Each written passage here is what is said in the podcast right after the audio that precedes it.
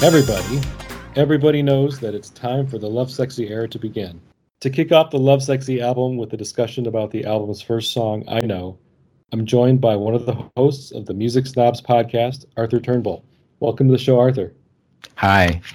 It's a pleasure to be here. I've I've um I was telling you before we started recording, I, I'd been listening to to um to your podcast um prior to having the opportunity to join it. And then, you know, after we kind of booked it, I started binging, you know, and I'm like, oh my God, this man is really going in song Crazy? by song, album by album. Well, some would say. yeah, I would say even. but um yeah but it's it, it's it's uh it's great to be able to you know have a running chronicle of lyrics of um prince songs just this morning i was listening to uh uh the ballad of dorothy parker the show that you mm-hmm. did focusing on that and um you know that is a song that is near and, and dear to my heart and um yep. the lovesexy album is also, you know, near and dear. And so um, I really thank you for the opportunity to go in and, and, and, and put my best effort into justifying uh, the estate sanctioning a deluxe box set release of this album. Yeah, there you go. So, if you're listening, estate. Although, if the state's listening, I might have already been in trouble for some of the stuff that I've included in my episode. So, um, I think I'm still under the radar quite a bit. So anyway, yes, thank you, thank you for agreeing to be on, Arthur, and I appreciate you um, the kind words. Even though I I do understand that my my venture in Prince lyrics canon and doing it chronologically is a bit bonkers. Mm. But I do what I do like about doing it chronologically though is making those kind of leaps in his uh, in his development and his growth as a songwriter and as a lyricist, and understanding where like certain things, certain aspects of his songwriting are heavy focused for a while and they kind of just drop off. Mm-hmm. Or like the first references to something. Like we have first references up the up the wazoo in the song in particular. Correct. That's right. Yes. And if we're not doing this chronologically, you know, you might not make that. You might not see the importance of how like a song like "I Know" is to what where Prince is going to be going here in the next few years and some mm-hmm. of the mm-hmm. stuff he's going to be talking about. Um, but before we get real deep into the song, Arthur, do you mind, like, since you're a first time guest, would you mind us telling people a little bit about yourself and maybe yeah. your connection to Prince and how you got started listening to him? Oh, sure, sure, sure. So, um, I, you know, I first heard Prince, um, like you know, so many others of of of my generation. Um, I am of a certain age, um, by my older sister. Um, I, have a sister who's ten years older than I am, and um, she uh, most directly, but indirectly also by you know my parents uh, really fostered the love of music that I have, and um, going into you know vinyl and reading liner notes and you know and such. And uh, I actually first heard Prince uh, on the radio, uh, and the song was "I Want to Want to Be Your Lover," and um, my sister bought the album and I had made you know the connection between you know that being the song. I was you know roughly know, eight nine years old, and somewhere around this time, um, my my my parents bought me a drum set, and so I started learning how to play drums, and I played that song on drums a lot because it was you know it was easy for me. You know, it's a simple you know four on the floor beat, you know, with uh, just a little bit of, you know, syncopation in the fourth measure. And um, that, you know, continued on throughout the rest of the album.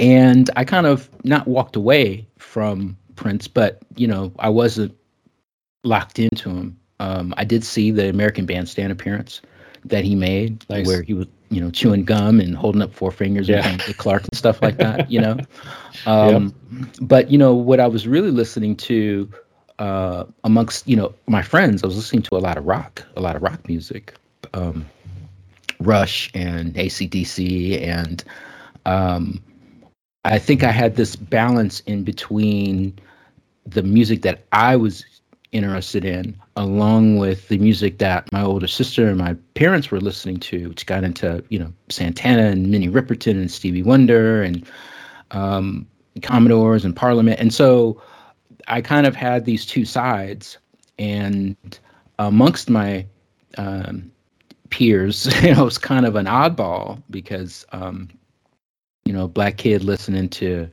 you know, Angus Young and Eddie Van Halen. It's it's kind of it's kind of weird, you know. It's kind of it's just just just a little off at that time. It was yeah, it wasn't expected for sure. Yeah. So you know when when Controversy was released, mind you, I completely missed Dirty Mind. But when Controversy was released, that was a stronger advent of video, and there was some local video stations. Uh, I grew up in the Bay Area, so shout out to uh, the California Music Channel and Soul Beat but you know, seeing controversy and seeing the way that Prince, you know, presented himself in his band. You had this band, you know, and you had him with the guitar. You had Dez Dickerson with the guitar, you know, uh, in this kind of, you know, almost Mick Jagger, Keith Richards sort of way. It to- completely tied into what I was listening to, and to kind of see this dynamic being played out that is when I kind of locked more into what Prince was doing and the Times first album because that tied into what you know my roots were musically. You know what I'm saying? So once 1999 happened, uh, it was it was an absolute wrap because now you had this emergence of this electronic musician, and I had never seen that you know, in a black artist. And I completely identify with what Prince was doing because it was in some more in some very low, simplistic kind of way is what I wanted to do. But it was definitely what I was listening to, this hybrid of, you know, the clash and, you know, now Prince and then Kraftwerk and then, you know, and and I was still a bit of an oddball because, you know, now I'm 11 and 12 years old. And, you know, what fourth and fifth grader goes to the record store on a regular basis specifically to buy imported albums so that they could get alternate songs and stuff like that. You know nobody right? Yeah, no no. You know and so that sort of oddball flair that i had you know I, I kind of identified with that same kind of quote unquote oddball nature that you know that prince was presenting. And yeah. uh, just kind of grew from there. Cool no, I mean, as far as Prince and the kind of listeners he atten- uh, attracts. I think mm. it's he's one of the rare artists that can attract listeners with a very very diverse musical listening tastes. Yeah, and still can find something with him as an artist or a musician that draws them to him. And I know, like with the Purple Rain era, a lot of people were drawn in, you know, because of uh, the pop rock uh, aspects that he was really pushing forth in his music at that time, and then maybe fell off when he started going in different directions. But if you if you came in at a different entry point, you know, mm-hmm. you had you had different albums, and that's why some that's why different albums speak to different fans.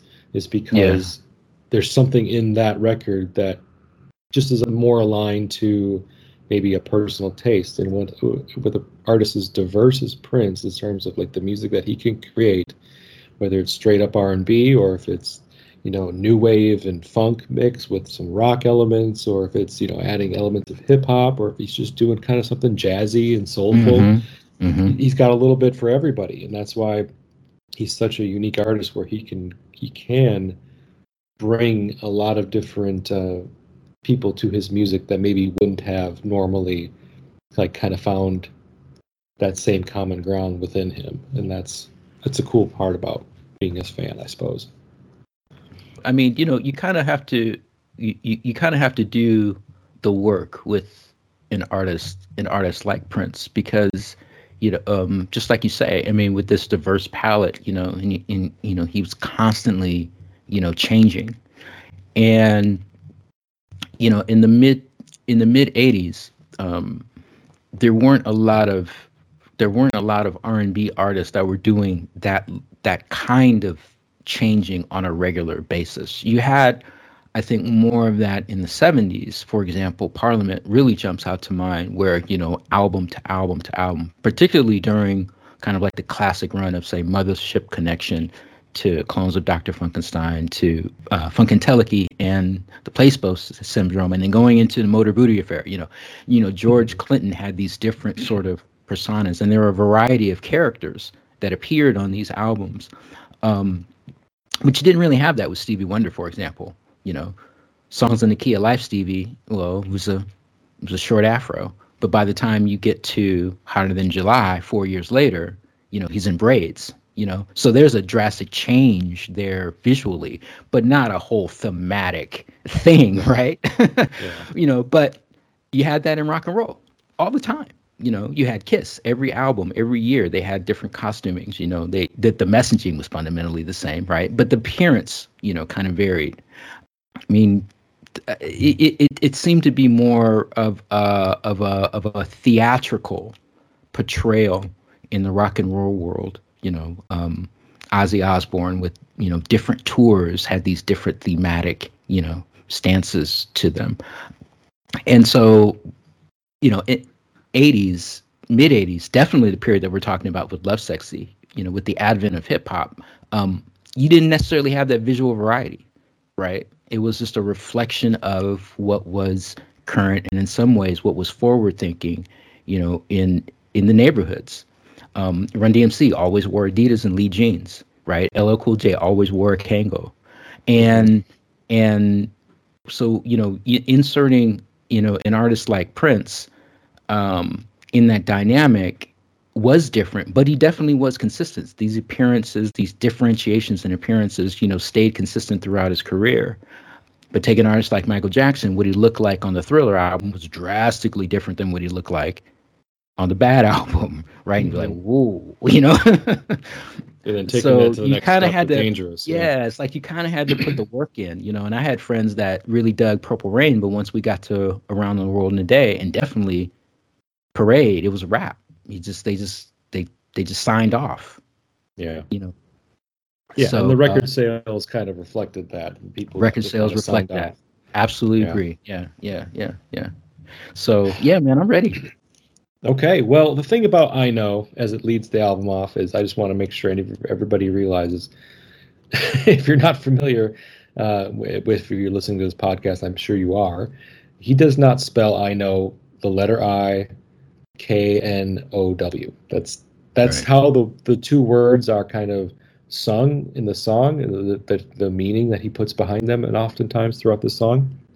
But Prince is a smart guy. I mean, he he knows that you know putting E Y E like the you know the organ then on mm-hmm. your face that you used to see to represent eye, can also represent other things like you know third eye which is he would do later on in his career you know the eye that you see is also something that's important when you're talking about like religion and has different um, importance in different types of religions the the symbolism behind the eye and then using the letters no the word no to, you know like to express a negative response mm-hmm. instead of k n o w it just changes visually it changes what you're thinking this song is going to be about but then you have to listen to the lyrics to realize what kind of what kind of terminology is he using here? What kind of context is he is he using here to express mm-hmm, these mm-hmm.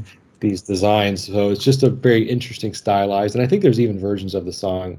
I don't even remember if it's on the Love Sexy album itself, where instead of the the word "I," he just uses the kind of like the symbol, you know, like a, a drawing of the of an eye. Mm-hmm. I don't know if you've seen that before, but he does that often as well to represent I so we get a little bit of the, the you know the Prince, uh, the typical kind of changing of of the lexicon a bit. Uh, you know the vernacular that he uses in this song, as we'll go through the lyrics, is quite unique, and there's like new words that he introduces throughout. This was uh, recorded in December of 1987. The song "I Know," and one thing that's just kind of a unique, interesting aspect is that there's music in this song that has been lifted from a previous song that he recorded called The Ball. Mm-hmm. And this song that was meant to be on the Crystal Ball album back in late 86 for release in '87 until that dissolved into uh, Sign of the Times, of course. And once Crystal Ball concept changed to Sign of the Times, there was no reason for a song called The Ball, which is, you know, the, uh, in my opinion, the lesser of the two Crystal Ball esque songs. Crystal Ball is a superior song in my mind.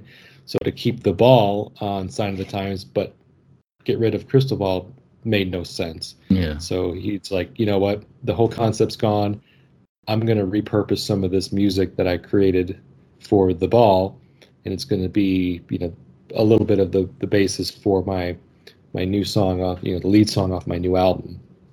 And um, you know, I mean, it's not like it's identical. There's there's enough differences, I think, that it's not like it doesn't sound like he's plagiarizing himself too badly here. Mm-hmm, mm-hmm. Uh, but but once you know that, you can't really unhear it. I guess is the way I look at it. Um, let's see, what else do we want to talk about with this song before we get into the lyrics? Well, the opening poem is okay. interesting. So, like, the song kind of starts off with this, you know, these ethereal sounds, uh, a little bit like how the album ends. You know, kind of be, it's um, bookmarked in this way from a musical standpoint. And then you hear the first voice you hear for the album now keep in mind this is the opening track, is a woman's voice. Rain is wet. And sugar is sweet. Clap your hands and stomp your feet. Everybody. Everybody knows. When love calls, you gotta go. This woman is uh, the poet and, and artist Ingrid Chavez, who Prince had met, I guess, around this time, and they they connected, they bonded over, you know, uh, spiritual spirituality, and mm-hmm. uh, they just had, you know, like a a, a bond from a uh, artistic standpoint so he invited her to, to be on this record. And her poem is Rain is wet and sugar is sweet. Clap your hands and stomp your feet. Everybody, everybody knows when love calls, you gotta go. So I assume that that is something that Ingrid wrote, but I don't know this for a fact. I don't know if you knew anything about that, Arthur. Um, I actually don't know if, if if that was something that she authored or if that was something that you know she read. I know that um, her what you know you but what was it like a year later or two when she had that album that Prince produced mm-hmm. and um, um, that really great song Heaven Must Be Near with um, uh, you know where Prince wanted to showcase the the poetry that she had written. I try my best not to speculate too much, particularly when it's like, okay, you obviously didn't know, you absolutely weren't there, right? But you know, it does, I do it all the time though, so yeah, it's hard uh, not to. You know, it it you know it does kind of fit uh, her vibe a little bit more than uh, more than Prince, I think, and I could see that being you know part of a, a you know like a, a verse from from from a much fuller poem, and uh, he wanted to use that um, to open up Love Sexy, particularly with how the the the the declarations, let's say, that we'll get to, but the declarations that he makes, you know, and I know. Um, one thing I do know is that that synth uh, sound bed is actually a sample um, from an album. I believe the album's called Passing Clouds from an artist called Roger Limb, and this is uh, you know, Prince has sort of, you know, sampled himself, but um, I, I, I think this is one certainly one of the first times that he's just out and out sampled someone else in the same way that hip hop producers were, were, you know, were doing samples. So I really thought that was interesting because for years and years and years, I was like, oh man, that's just that's just this incredible, you know, Prince like soundscape, right? But uh uh no, it's the lift, you know. Yeah, yeah, I, I read that too, and I, at the same time, I wasn't exactly sure uh, what what piece of music or what portion of the song. So thanks for clarifying that for me. I mean, it, when he's done that in the past, it's usually been like the one that comes to mind, of course, is the "Look at the bargains over here, ladies" from If I yeah, was your girlfriend, yeah, yeah, I mean, yeah, yeah, samples yeah, like that. I mean, yeah. but that's not that's not a, necessarily a music sample. That's like right. lyrics or words or phrases or something that you know he just thought were cool or would be uh, an intriguing addition to a song. This one, he could have made this. I mean, he could have created right. this himself, but right. to just lift it and sample it, I guess it's kind of like, I mean, not to you know, pardon the pun, a sign of the times when sampling was kind of new and inventive aspect of hip hop, and mm-hmm. and uh, artists were doing it and you know, kind of getting away with it without having to pay royalties. Yeah. Um, and just like, yeah, you know, I'm going to use this, and you know, screw it. Let the uh, what's the phrase? Um, don't ask for permission, ask for forgiveness, or something like that. So right. they, they, were just right. people were just doing stuff like that, and it was kind of like the wild, wild west in terms of um, you know this this new musical journey that artists were on. So late '80s sampling is it makes sense. Like you know what, I like the sound. Maybe I can't recreate it identical, mm-hmm. so I'm just gonna just put it exactly how it is off of this record that you had mentioned. All right. So yeah, I mean, just also just a side for anybody who might be listening that isn't super familiar with Ingrid Chavez. So Ingrid, Ingrid. Chavez would probably be most known to a lot of casual Prince fans as the co-star of Graffiti Bridge. So mm-hmm. just for those child. of you who Yeah, exactly. So for those of you who are just like, okay, who is she? That's who she is. And that's where you might have seen her or heard of her before. Okay. So we get past that intro and then we got another intro because mm, Prince does like the spoken word intro. Welcome to the new power generation. The reason why my voice is so clear is there's no smack in my brain. He says, Welcome to the new power generation. The reason my voice is so clear is there's no smack in my brain. Um, and then before we get into the next line, I just do want to obviously mention this is, I, believe, our first reference to the new power generation. I believe this is first. Yeah. Yeah, I believe you're absolutely correct. You know, in real time, this um well, you know, in in real time I certainly didn't like necessarily react to that declaration so much as being the f- so let me say this and then I'll qualify it, right? love sexy being the first album that is outside the scope of the revolution, right? Because Sign of the Times is coming, drawing out of all this material that was recorded. For the overwhelmingly most part, I don't think there was any song that's on that's that that's on Sign of the Times that that was recorded, you know, after October so maybe you got the looks. Except okay, there you go. You got to look, and and now you've got an album with with you know all new material. I mean, it was you could argue to say that the album Lovesexy was hastily recorded because it was really recorded what within like a you know six to eight week period, and then there may have mm-hmm. been some you know some overdubbing or some you know remixing thereafter before the actual release in what May I believe May 1988. Um, but and I'm purposely not bringing up the Black Album, you know, right now.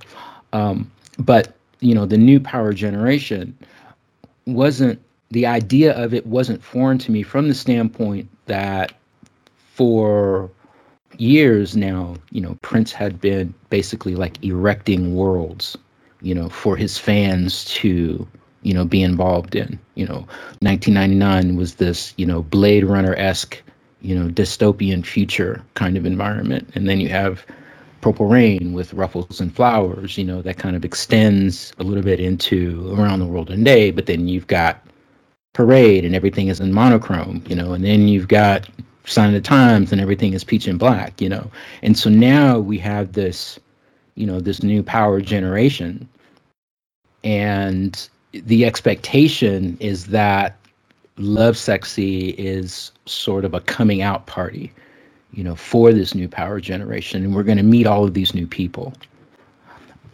Uh, and, and you know, and so it's kind of, well, not necessarily fitting, but you know, it's it's kind of it's kind of fun. Let's just say, real simple word, right? It's kind of fun to know, kind of after the fact, that this, you know, the song I know was actually recorded by new members of this band of this new power generation um, the I've heard two.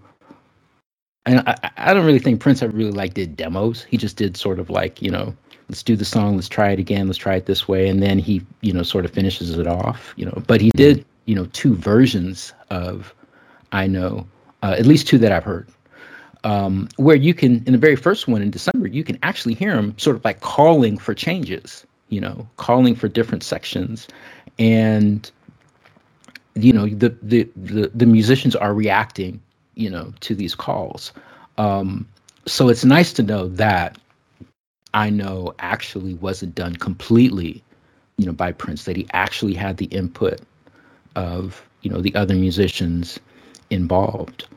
Um, yeah. And I really do wonder. I wonder if this touring band from Sign of the Times and Love Sexy was the new power generation, but just as yet officially named.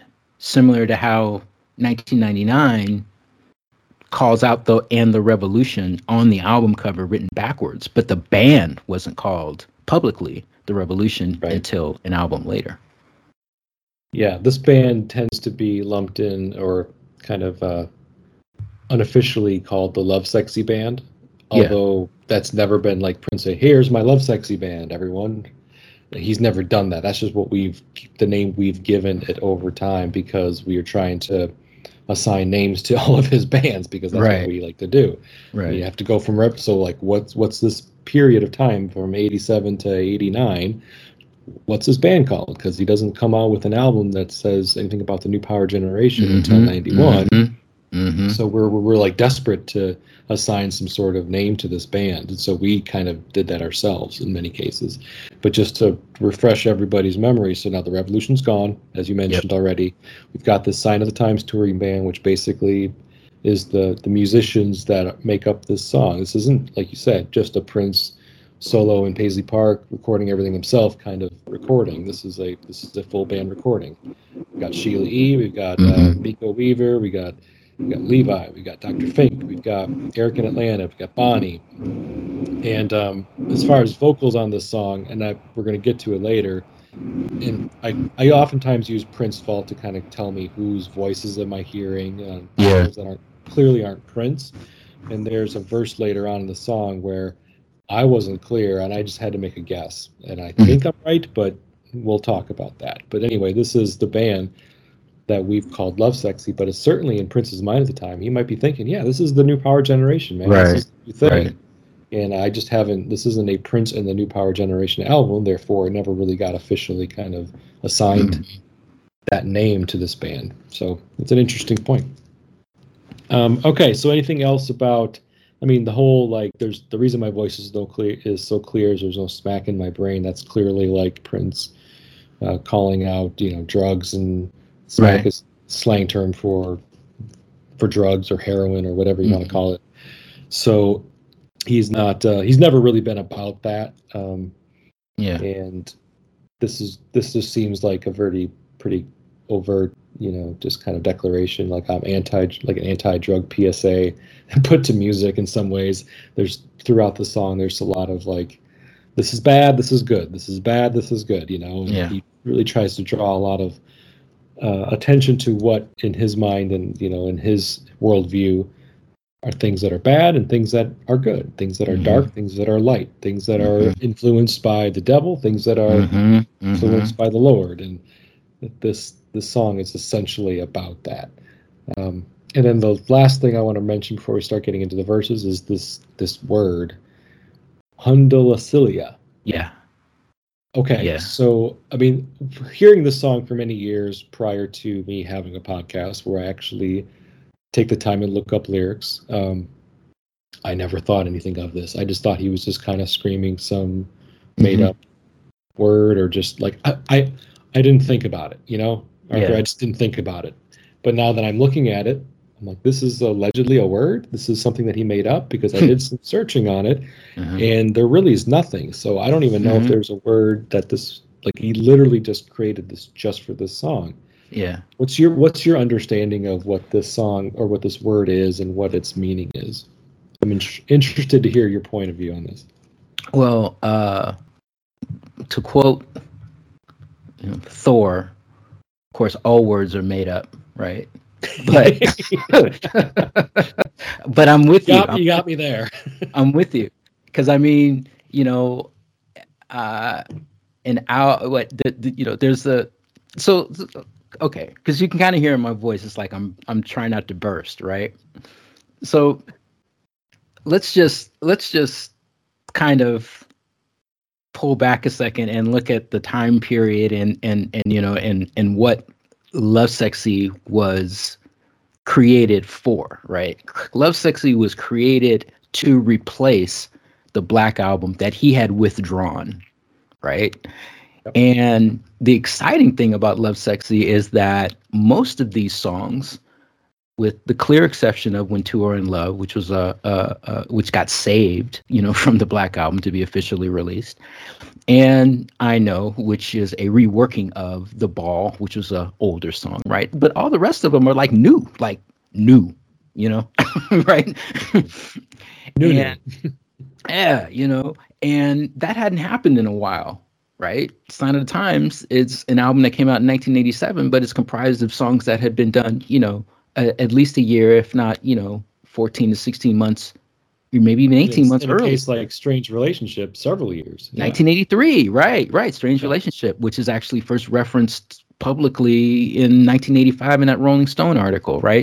So we're getting like Fresh Prince, right? you know, we're getting no pun getting, intended. yeah, you know, we're getting like New Year, New You Prince, right? And so, you know, the Black Album and Love Sexy, you know, they're two halves of the same coin you know, and Prince bound them together. And more evidence of that fact was in the later world tour, where the first half of the show was sort of like the quote unquote dark half, you know, and uh, you know the sex, the illicit, the you know, sis. He played sister. He played Love Bizarre. He played, yeah, he played Bob George, right? You know, and then the second half, song. right? And the second half, lights are all different. You know, he's got flowers coming up out the stage and everything, right? Everybody's in bright colors and it's, you know, it's love sexy time. You know, these two albums are really co-joined and you've got this spooky electric thing that he talks about in love and I Know and you've got this love sexy thing that he also talks about. Of course, the album's named Love Sexy, but he actually says the word love sexy, you know, in the song as these two entities to replace the devil and the supreme being right? So like you know what's all that about right? It's like it's like they're proxies you know love sexy being a proxy for jesus and, and spooky Alexis, electric being a proxy for satan. And so what you get in love sexy is the closest thing that you're ever going to get it's essentially a gospel album right? And I know as a song is not just a declaration of faith, but he's it's actually he's actually testifying, right? It's like you you know you, in in certain denominations of Christianity, you go to church and there's like a period where you, where where the parishioners get to testify, they get to stand up and you talk about what the Lord has done for them, right? And we're going to get into it, but yeah, line by line, verse by verse, he's talking about this testifying, this testimony of this faith that he's calling love sexy. Yeah. So Honda Lacilia is basically hallelujah. He's he's he's giving this hallelujah praise for love sexy and he's telling us, the listener, that I know what this is about. I was awakened, and you can happen to you too. Right? you know, for the low, low price of nine ninety nine for LP and you know, sixteen ninety nine per CD, right? for one for a one track LP, just for those yeah. who uh, also didn't know that when this album was first released, it was released on CD as one long track. One long track. He wanted this album to be listened to from beginning to end, no exactly. breaks. And Jason, I'm here to tell you, I spent like what, like 40 dollars to get a German version of Love Sexy that's tracked. You know, because it's yeah. like you don't want to get. It's like, oh, jeez, I just want to, you know. I, just want to hear Glam Slam or something, right? I don't have to get through all of this. So sue me. Sorry, Prince. I didn't want to listen to the whole 45 minutes right. straight again just to hear one song. right. Yeah, no, I'm with you on the Honda Celia being like a like a declaration, just like a hallelujah, praise God, praise Jesus kind of thing, because he he he punctuates every chorus with that, and so I mean that's yeah. usually a word that is meant to punctuate a, a statement or a declaration or you know a testimony, so to speak. So for him, for it to kind of have that meaning, even though it's a word that nobody was familiar with and still yeah. really isn't. It's not like it became part of our common vernacular. It kind of came and went with this album. You're right. Um, you never used it again. Yeah. Right. It was it was here for a moment, for a period of time, and then it just kind of went away. But uh, it, that that makes absolute sense, especially when you put it in the context of how these lyrics go.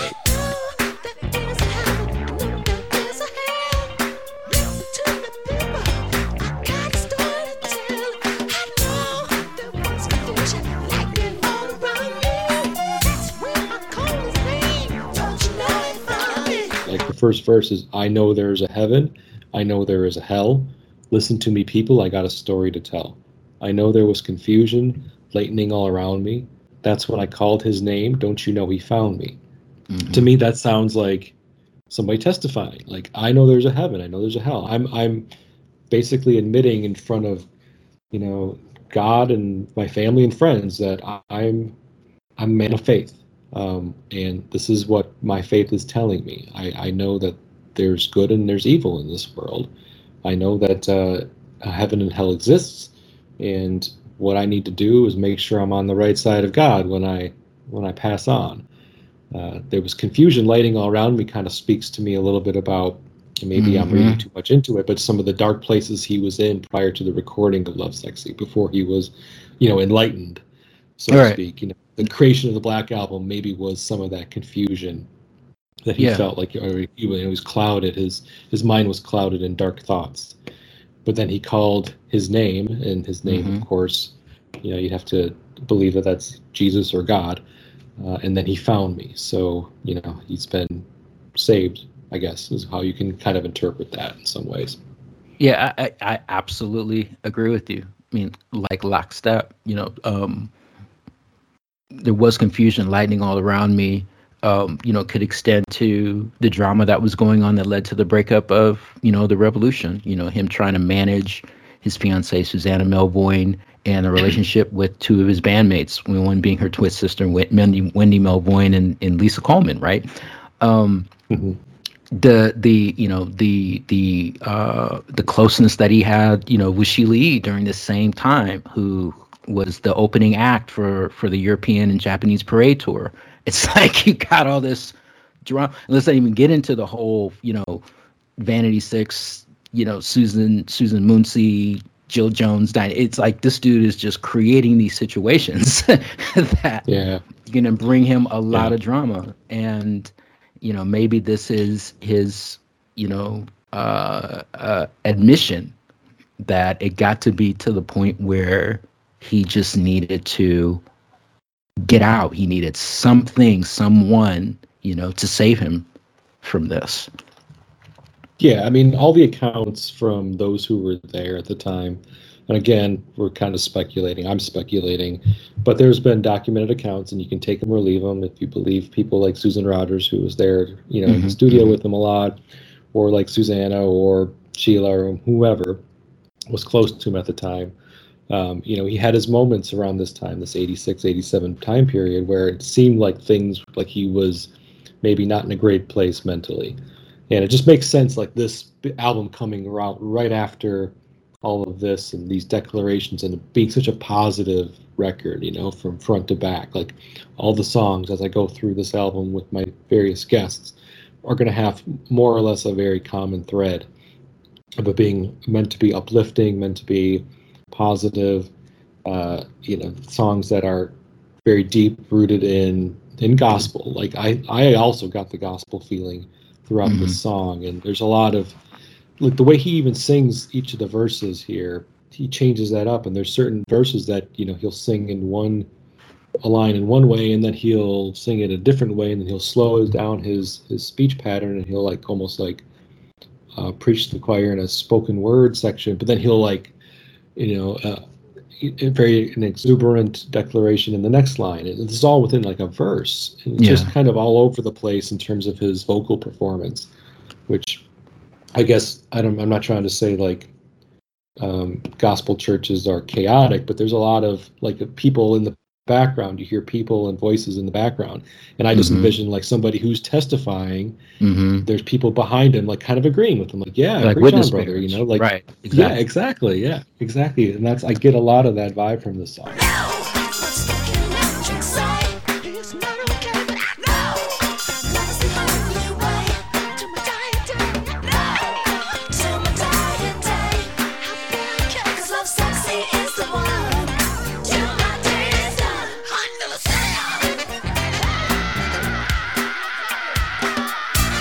So the chorus goes, No, is what Spooky electrics say. It's not okay, but I know. Love is the only way till my dying day. No, till my dying day, I'll be okay, because love sexy is the one till my day is done. Undulicilia. Mm-hmm. All right, so the chorus is really where, again, we get a lot of this new this new slang Yep. these uh this this this new language that Prince has created for this album. Spooky Electric, we kind of already mentioned that that is his code word for for the devil for Satan. Love Sexy, the the name of the album, also mentioned the title of the album for the first time in the song here in the chorus. So no is what Spooky Electric say. It's not okay. So you already getting like no, not okay, negative kind of uh, language used around the word spooky electric. And then love sexy is the one till my day is done coming after, you know, love is the only way till my dying day I'll be okay.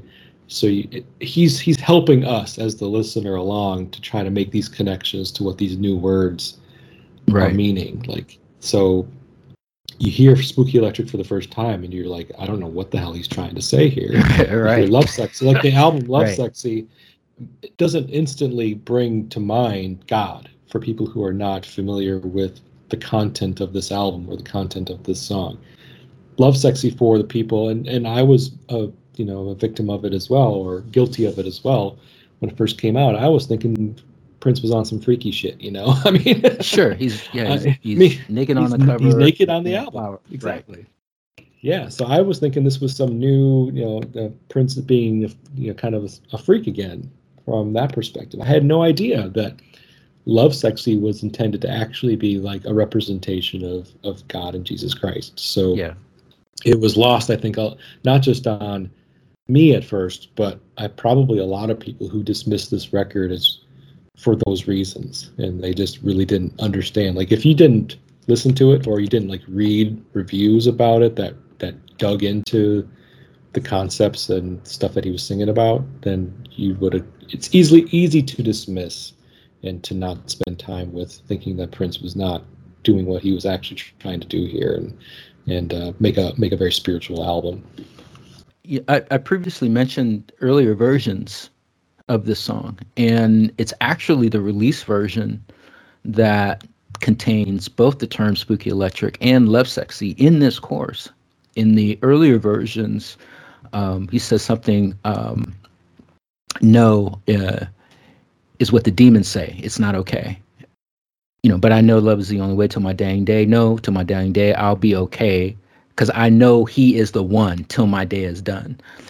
Um, and I, I have to listen to it again to confirm if, if he's even got Honda Lacilia in that. But I think I think as he was, you know, working on this song and thinking over, you know, these concepts, he decided to create, uh, you know, proxies or characters, you know, that embody you know, what he's talking about spooky electric you know for the dark side love sexy you know for for like the light side. Um you know and going back to tying this kind of like back to the cover in a way um some people have interpreted the cover i'm one of them some people have interpreted the cover you know as meaning as as as like a rebirth. And you know in the christian faith when you when you you know when you are baptized your sins are washed away you know and you become you know reborn um, or born again and we know that um, maybe a year or two years prior, Prince recorded a song called Rebirth of the Flesh, where he's got another made up word called solia colia. Like, nobody knows what the hell that means. But, you know, he's kind of like making up these words that sort of, you know, I guess in Solia Colia's case, it, it, it probably just, you know, sounded cool, maybe, you know, as opposed to some sort of deeper meaning or declaration, you know, but he's got this song called, you know, Rebirth of the Flesh that, that, you know, set a, more so against kind of like a party motif.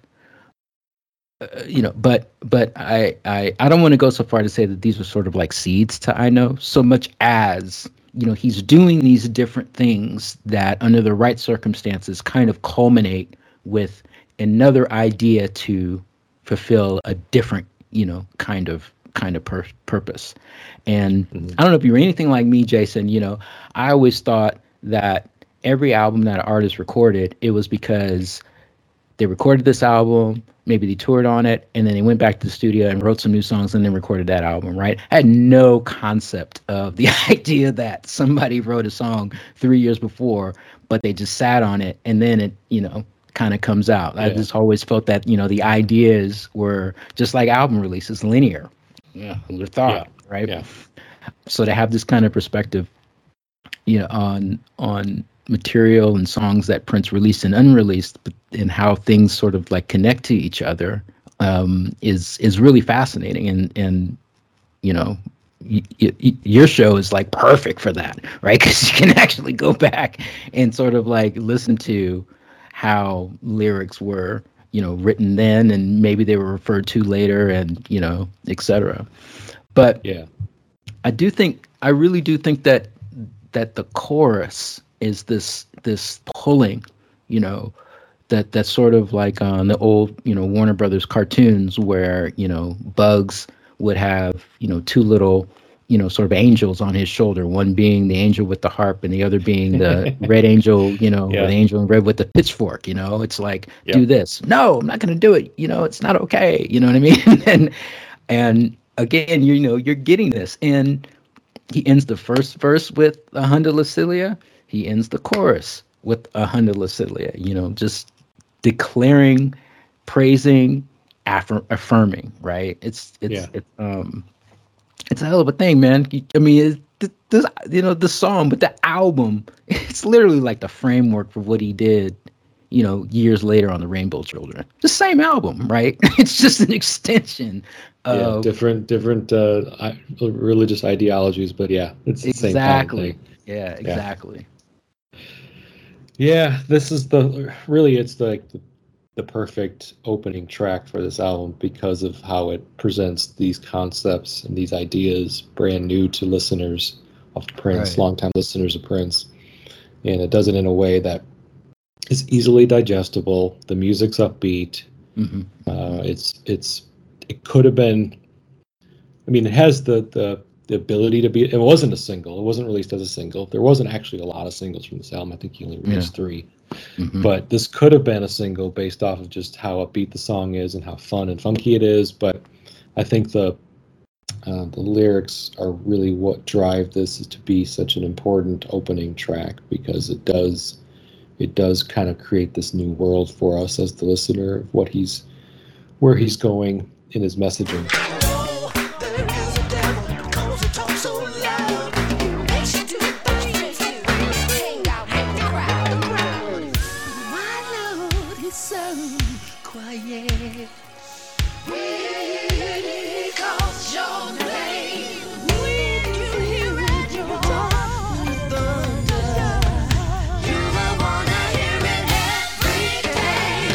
Like in the second verse that goes i know there's a devil because he talks so loud.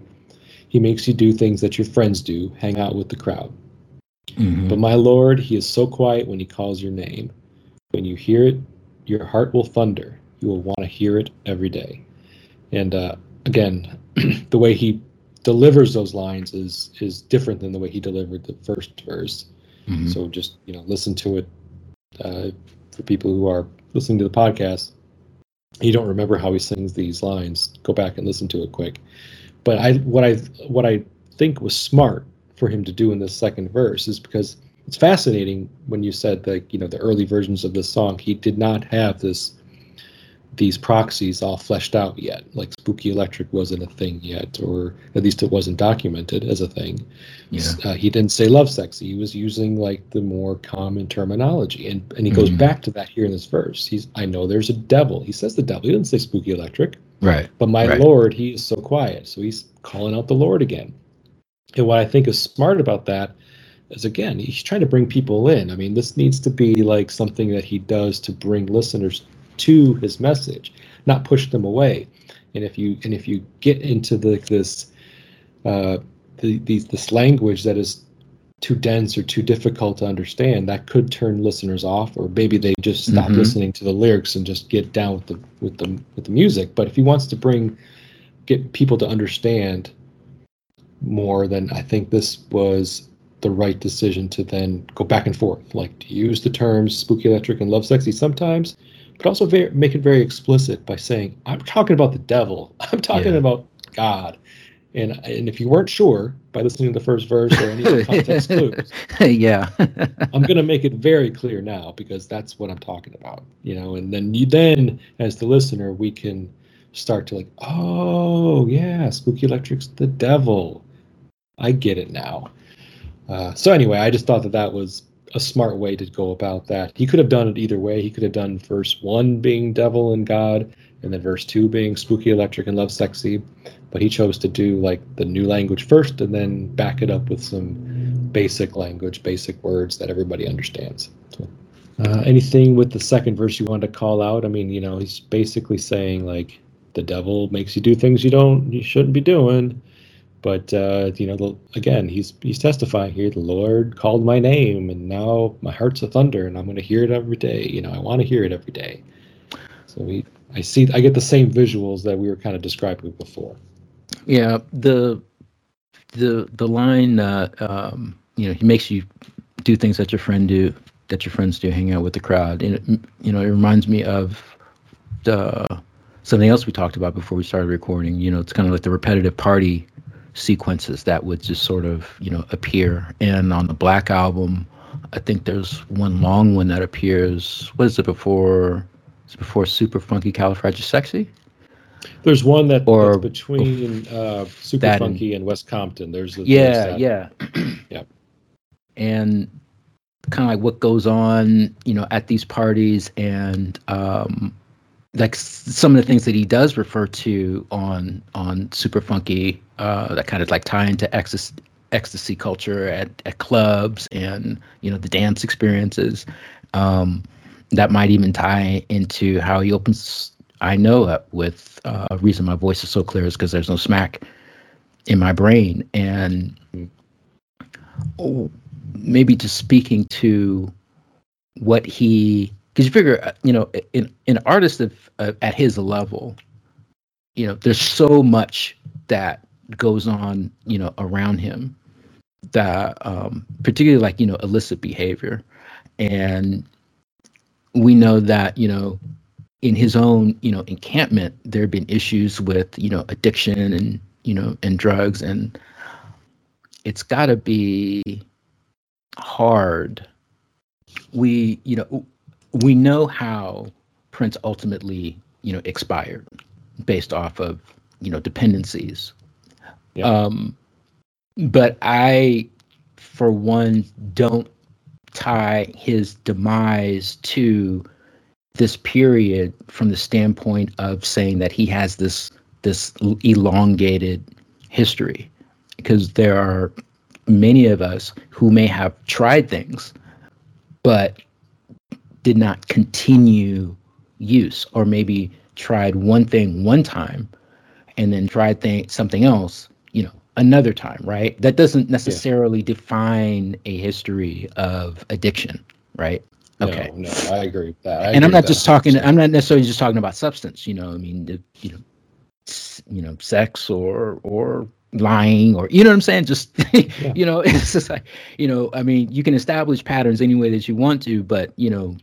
one thing doesn't necessarily define you know something else. Okay, so going you know specifically like you know to this line, you know. e- it, you know, it it's it you know, it's kind of like the thing where you know, you, you know, your parents tell you don't run around with this crowd because I don't want you to turn out like some of these people over here, you know.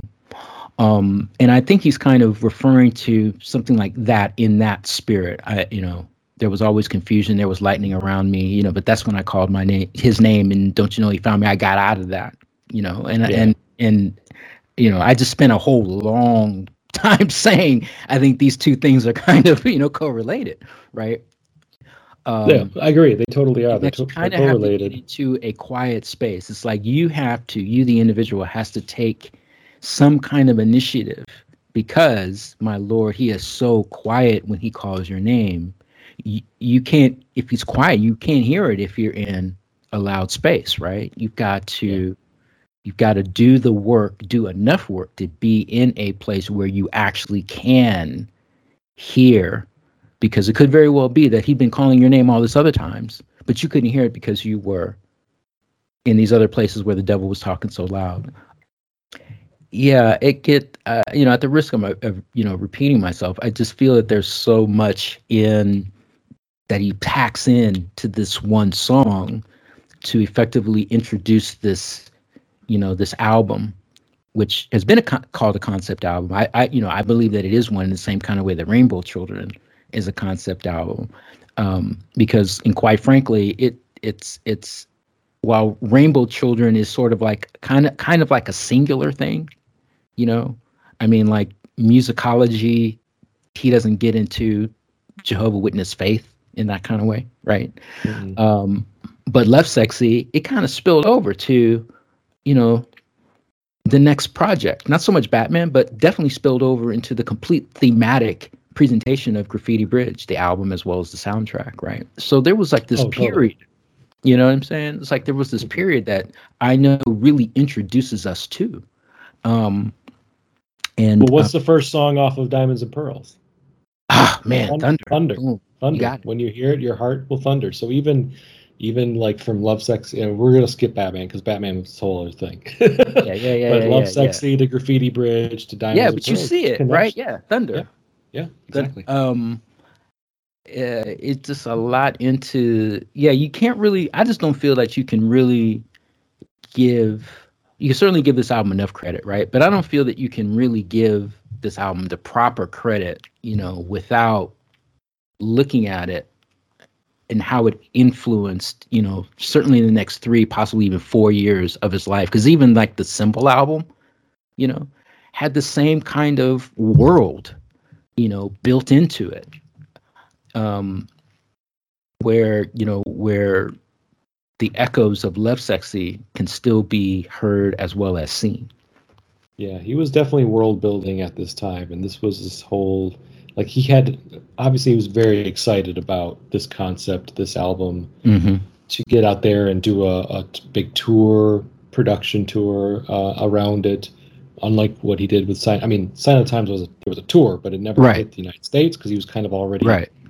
over it. He wanted to to move on already before he right. could even tour the United States. But this one, uh, the production values of the Love Sexy tour were off the chain. So he was obviously excited about it. Obviously, he had this visual representation he wanted to present to to audience members, and uh, and to end the album and to, or I should say, the end of the concert with this with the spiritual aspect, the spiritual side that he had expressed on Love Sexy. It would it would have almost been like if he didn't follow this through for a few years. I think it would have been almost like more damaging to his credibility. Like dude, I mean, you were all about this, uh, mm-hmm, this spiritual mm-hmm.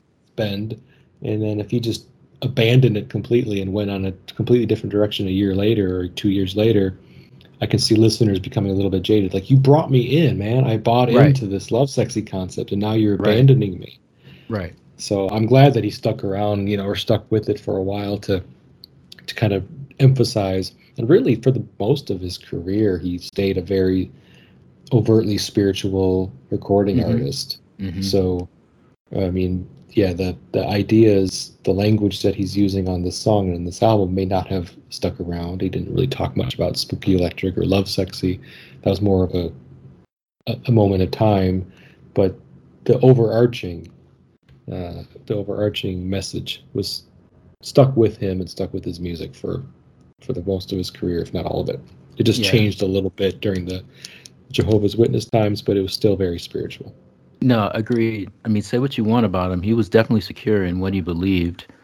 And, um, you know, you mentioned the tour and the visual component, you know, to this. That's why I really believe that it's worthy to to have, uh, um, and it doesn't necessarily have to be, you know, a 25 pound stack of seven albums and stuff, right? but, you know, No. but certainly, you know, some kind of treatment where people are actually able to see the the Love Sexy tour. If nothing else, the the television broadcast that was done in uh, in Dortmund, Germany, um, because the you know he's acknowledging both sides of his, I guess, worldview, right? And the the you know the album by itself you know certainly can stand alone but it's just that much more powerful when you see like there's this visual component to it you know? Um and the staging being that it was in the round that was very very very different for for for prince. Not a lot of artists did that you know? And his later tours that was kind of like his mo you know welcome to america. He, in the super bowl he had this stage that was you know shaped like his name you know. Um, musicology you know was like a very simplistic kind of cross stage but it was in the round in the center of the floor of the arena. The, he did that for the first time during the love sexy tour. Certainly the arenas couldn't do that really outdoors in the outdoor venues that he did in europe Yeah, no, I'm I'm with you on that. I think we need that. We need to have that uh, visual representation through the for a tour being a nice, clear video for those of us who weren't available or uh, I mean I was alive. Alive. I was 13. I was some of us weren't alive. Some some of us definitely weren't alive. I was. I was 13. I wasn't going to see you know elaborate Prince concerts when I was 13 years old in 1988. So I missed out and I would love to see it, um, you know, you know, in some official yeah fashion. Just give us the tour in a nice cleaned up version, and I'll be a happy man.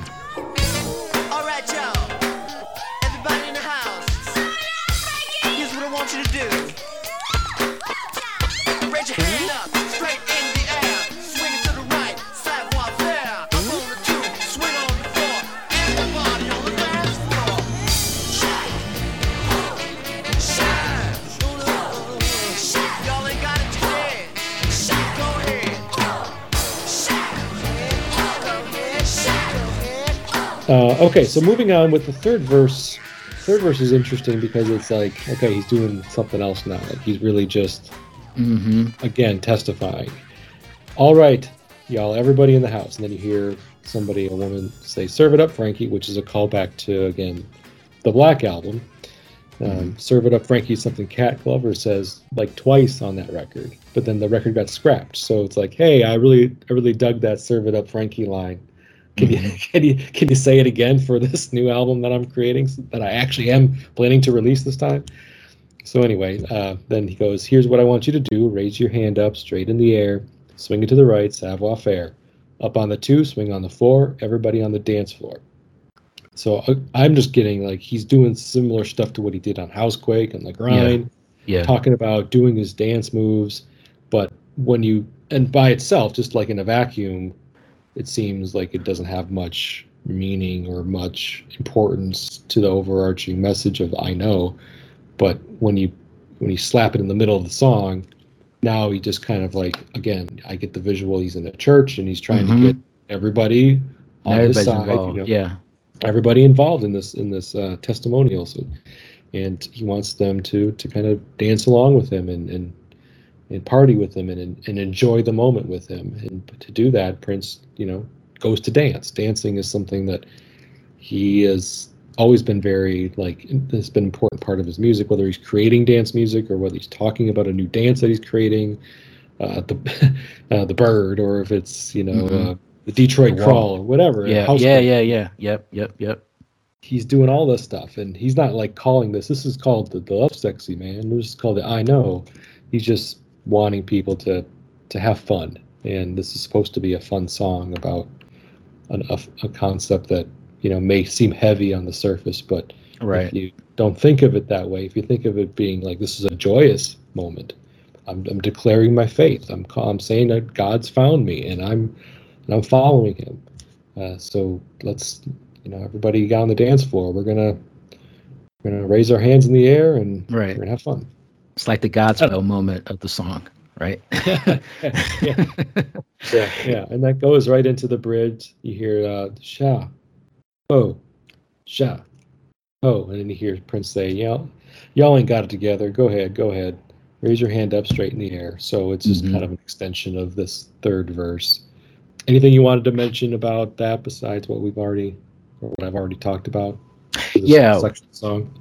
One thing that's that's that's I don't think it was really obvious at all, right? But if you want to talk about somebody that's got name check and Prince material in a really concentrated period of time, you can it- it's it's Frank Knuckles. It's Frankie Knuckles. right? Right. and and you know frankie knuckles is effectively the godfather of house music and sort of you know took basically to say like you know frankie knuckles was just like you know this popular club dj would be like saying you know dj Kool Herc was just like a par- popular you know bronx party guy right? It's like these two individuals personified the music that that they you know played and grew in an outside outsized kind of way. You know Kool Herc was the godfather of hip hop right? And you know house music frankie knuckles in particular really gave gave the music an you know an, an identity. And you know he was from new york. He was a chicago based DJ, you know, who was one of the first DJs to really have like a residence, you know, at a club called the Warehouse in Chicago, and he later opened up a club called the Power Plant, you know, on his own. Um, but you know, this is early going into mid '80s, and Cat Glover being, you know, from Chicago, this was, you know, the scene. This was the advent of house music, you know, in that city, and Prince being exposed to this certainly from her directly, but we also know just from various, not even necessarily reports, but just, you know, articles over the years that, you know, Prince was a club guy. He liked to go out, he liked to dance, you know, he liked to bring his records to DJs to have them play them to see the reaction. So it's very plausible that, you know, he heard this music and, uh, you know, house music also and Prince directly affected the development of Detroit techno, right? Which took elements of house and took elements of Prince's electronic forays, you know, and and now you've got this movement of electronic music that the evidence of which you hear to this very day, right? you know, um, and you know, and something that made Frank Knuckles really unique was that in the records that he spun, he was heavily influenced by gospel music. So in these dance records, you had this infusion of gospel artists and gospel themes. And now you've got Love Sexy, that is effectively a Prince gospel album. Am I saying that Love Sexy was because Prince was influenced by house music and, and Frankie Knuckles? Well, no. But yeah, in some ways, yes. Um, Yeah. And more explicitly, completely off, off topic but related, is that uh, Chuck Zwicky, who was an engineer, he worked a little bit as an assistant engineer on Love Sexy, but later recorded the Batman album and a good portion of Graffiti Bridge uh, as Prince's primary engineer at Paisley Park. Chuck Zwicky has said that the follow up to Love Sexy was going to be a record called Rave to the Joy Fantastic. And that project was started because Prince went to Chuck and said, We're going to make a house music album. So the the music that Prince wanted to do was forthcoming, but even on in two earlier songs, one being When the Dawn of the Morning Comes, which was done in 1986, it's actually released on the Sign of the Times deluxe version, is kind of a praise and glory hand clap kind of song. Oh, totally, yeah. But yeah. more directly, a song called The Line, which features his keyboardist Bonnie Boyer on vocals that was done in 87 actually appeared on an early configuration of Love Sexy.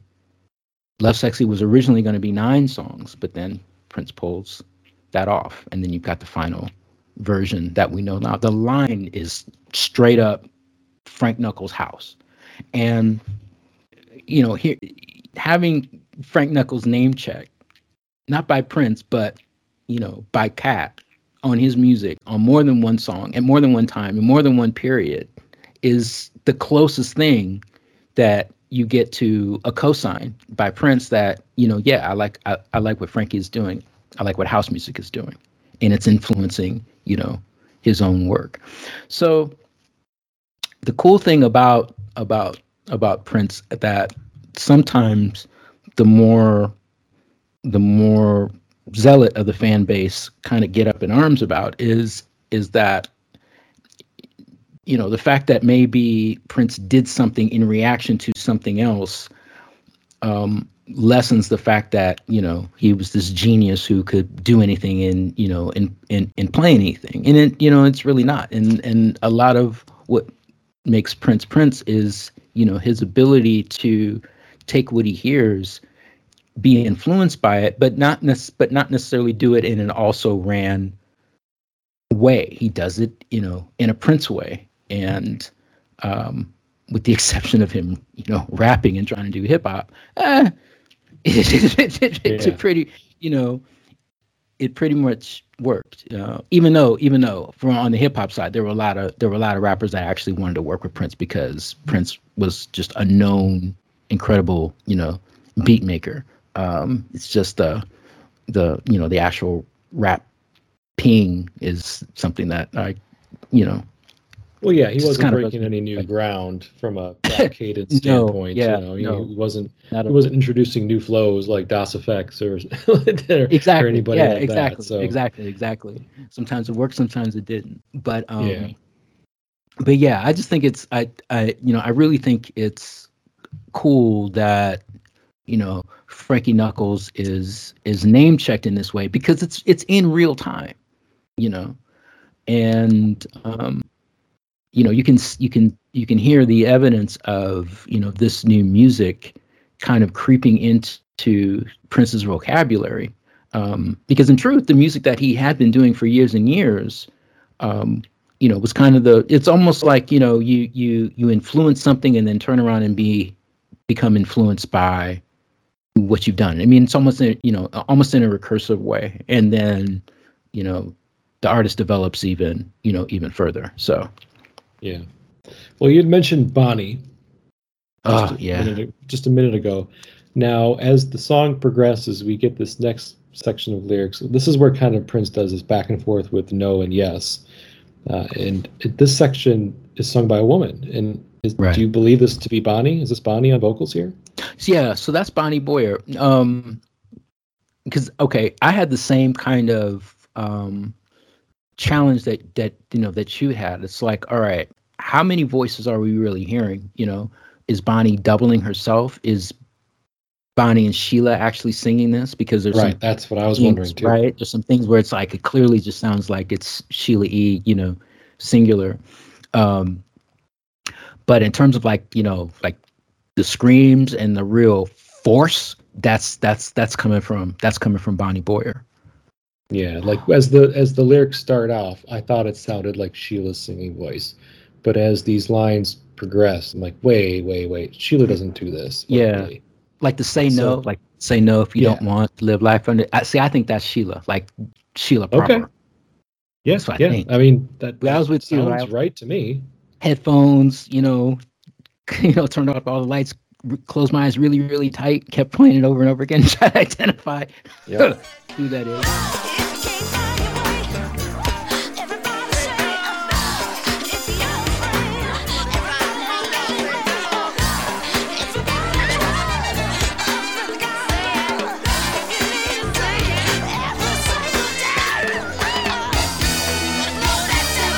So the lines are say no, no. If you can't find your way, everybody say, say no. No, if you're afraid, everybody ain't got it made.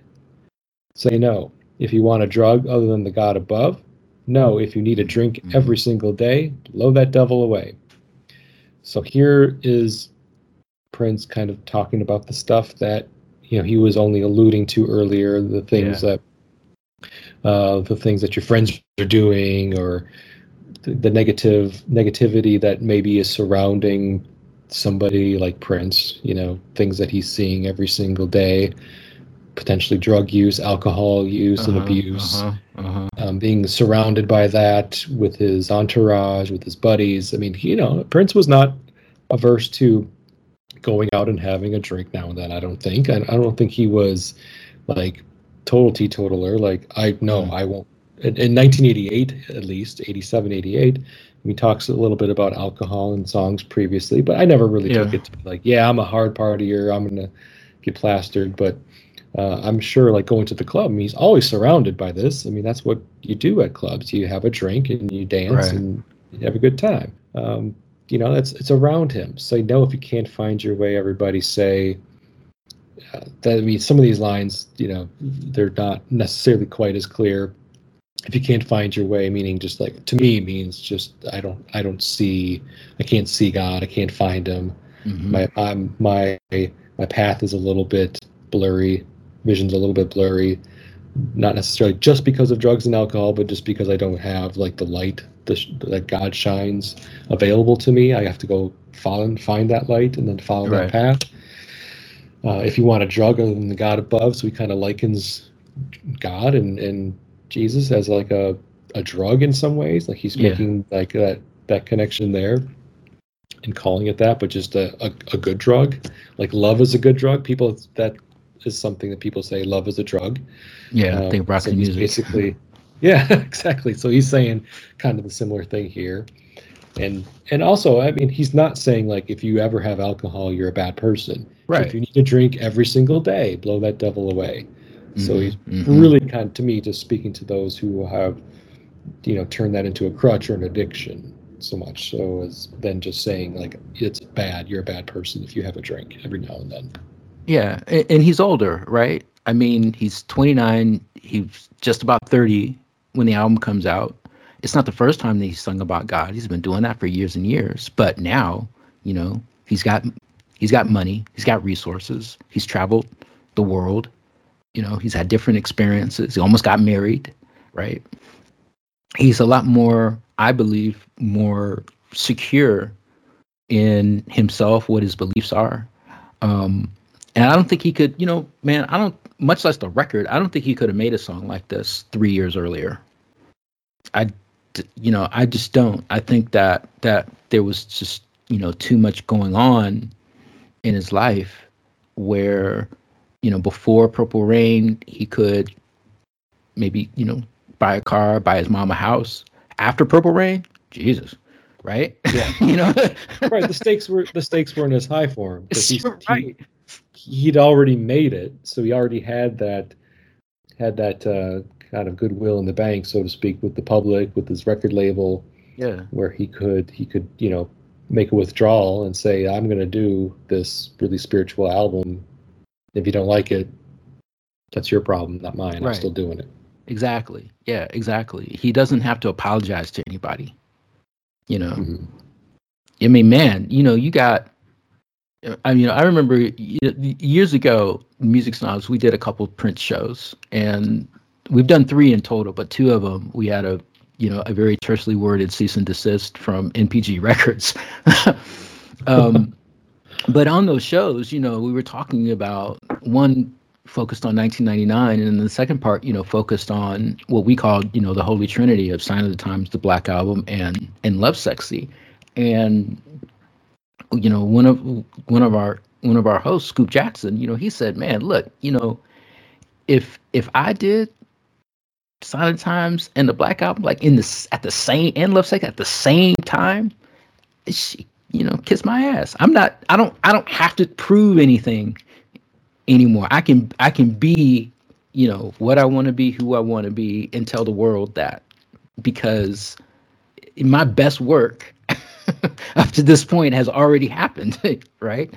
So I think that um, to be able to feel comfortable enough, confident enough, that's even the better word, to be able to feel confident enough, you know, to make the follow up album that critics around the world was saying was his, you know, was his zenith sign of the times, right? To come mm-hmm. behind that and do an album like this, and then come behind that and do a and do a world tour, like for real. We we hadn't gotten a world tour from Prince before Lovesexy.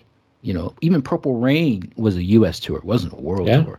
Parade Meant to be a world tour, but it never did. Bingo. Yeah, exactly. yeah, yeah, yeah. You know, um, and he's effectively, you know, spreading this message so to speak, globally, that's pretty. That's pretty confident. That's just, yeah, it's pretty confident. Yeah, I'm with you. Uh, definitely, he he was a man who knew what he wanted to do in his career and what he wanted to say, and the vision. I mean, you can't argue with it. Can't argue yeah. with it. The, the the tour was a smashing success. I mean, it was an expensive tour, from what I understand. So, yeah. you know, there was definitely some uh, expenses, but from a critical standpoint, it was a smashing success. So uh, he had it he had it figured out as far as to deliver something people hadn't seen before, something that um, he hadn't done before, and to do it in a way that engaged everybody, even if you weren't you know overly religious, you could still get on board right. with what he was doing because it, as overt as it was, it was still clouded in a lot of fun and funkiness, and it wasn't it didn't come across probably as as preachy as some of his other later nah, man. Songs might have you been. know it really didn't i mean from you know i remember you know when in in oakland where i lived he did he did three nights in oakland two of them sold out and then they added a third night and i don't think the third night actually sold out but but what i remember was that i know opened up the second half of the show which was you know the love sexy half where i was saying like the flowers were coming out of the middle of the stage and stuff like that um and, you know, the people, like, we were really excited to see Prince again because we had not seen him in mass like that since Purple Rain. You know, he did a one off appearance with Sheila E. Uh, at the Warfield Theater in San Francisco in 1985. He did a one off appearance with the Bangles. You know, there was a hit, the original hit and run pre parade European tour was done in San Francisco. Um, but that was like one night only, you know, 2,500 or so people, you know, saw that. And that was it. You know, we hadn't seen Prince. And at the time I was 17 and in high school, you know, I, I knew Bonnie Boyer's niece. Um. I, I knew in a in crazy roundabout way that I knew Miko Weaver's sister. Miko Weaver's sister helped me get actually I had already had tickets. She gave me better tickets, and I went with her to see the show. you know what I mean? And I saw Miko like nice. you know getting our comp tickets and stuff like that. You know, my mind's like blown, right? Yeah. Um, yeah. it was a really it's it was a really joyous experience, and then seeing the show actually informed the album a lot better. I mean, to the degree that I like, I remember writing a letter to Rolling Stone magazine protesting their three star review of this album. And I wish I wish email existed because I you know once you once you write a letter, it's gone, right? Yeah. like I can't yeah. I can't prove Nobody was making I, never published yeah. it. Exactly, exactly. You know, um, but you know, I mean, you know, boots on the ground. You know, this album meant a lot, kind of like beyond the music, because even the people that and I knew some people that really weren't digging the album, they went to the Prince concert because they wanted to see Prince, you know, and Prince absolutely delivered. Um, the tour was on MTV, you know, the the the the opening night from Paris. I remember seeing that because he did the he did the European leg prior to coming to the coming to the US. Um, there was a lot of hype and excitement around this return, you know, of Prince, particularly after Sign of the Times domestically only coming out, you know, in the as the film, you know, and that getting rave reviews because we were like, whoa, this is this is not Purple Rain. You know, this is not the Parade album. The, I yeah, I just can't think of a better way that he would have introduced, you know, Lovesexy, this new, you know, new attitude, new year, new you Prince, than, yeah. than going with something like like I know where he's telling you right out of the gate. This is what I'm about. This is what I'm on. You know, strap in.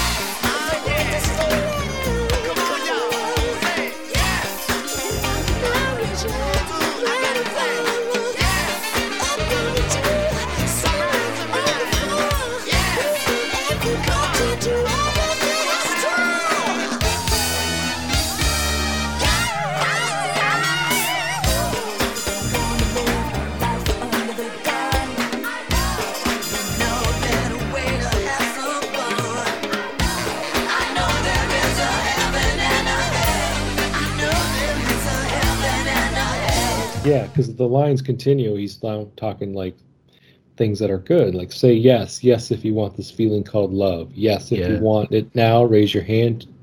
Raise your hand to the man above. Up on the two, swing right on the four. We want everybody to open this door. Say no if you don't want to live life under the gun. I know. We know a better way to have some fun. I know there is a heaven and a hell. I know there is a heaven and a hell. So he kind of closes the song with the same uh, lines that he opened it up with about Mhm, knowing that there's a mhm. heaven and a hell. So, you know, yes again to love. Love is God, God is love is something that he will make more clear later on in the album. Raise your hand to the man above. Again, very much a testifying moment. Everybody open this door. I guess I get for that a little bit of a visual to like open the door to heaven, open the door to Jesus. I mean, Mhm. you you can you can interpret that a, a, a few different ways, I suppose. But open the door to you know your nearest church and walk in and, and sit down and you know Yeah. and, and take part in this. Um, saying no to living life under the gun is kind of cool because I mean under the gun is a phrase that is typically meant to just mean like you know under a lot of pressure or Right. stress. But of course, it also can have a double meaning when you just literally think of guns and living with gun violence, or you know, living a life like expressed in Bob George with a guy who's you know jealous and violent, and um, you know having that negativity in your life. To, to say no to that, a better way to have some fun.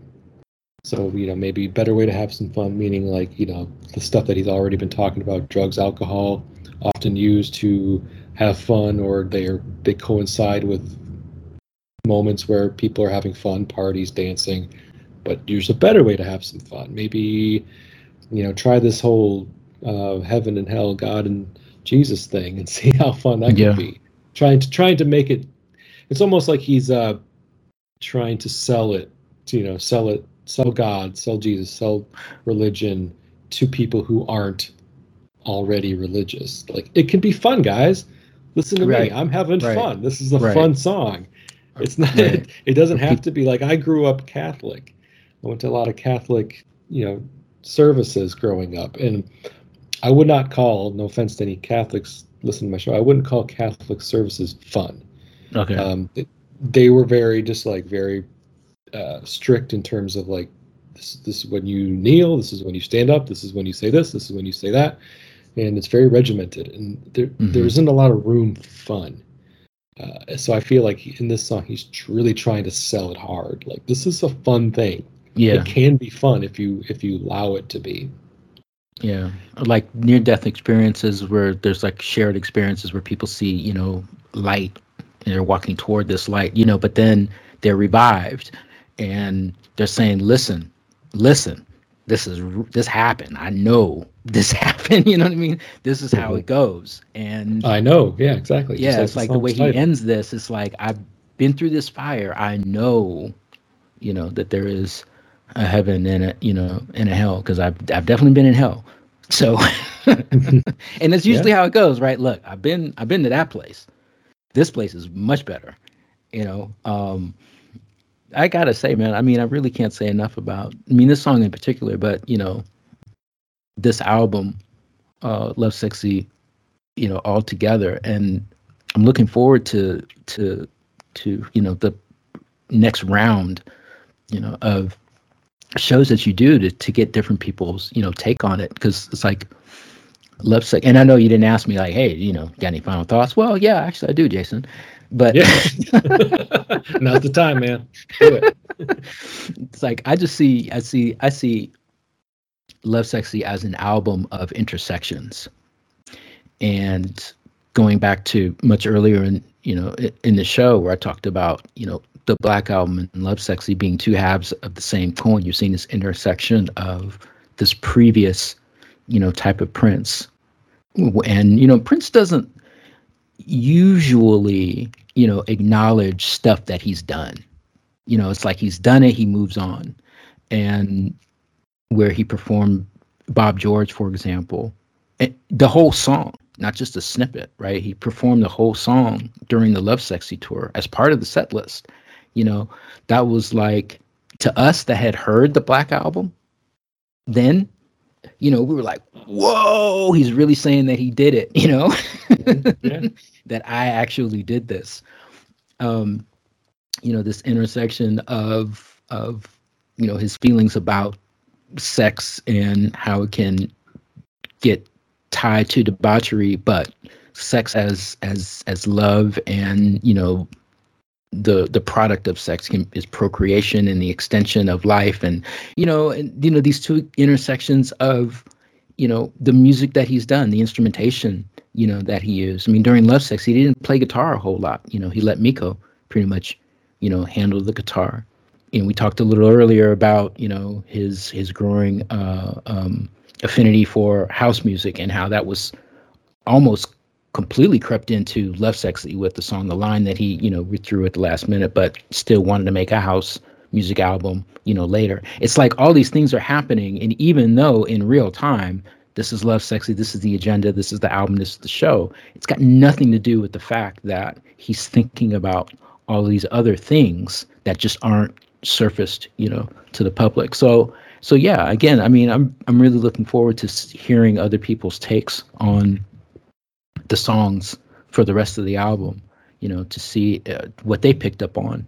You know, too yeah. about this album because you know uh, it's not everybody's favorite album. No, uh, it's no, not. It's not.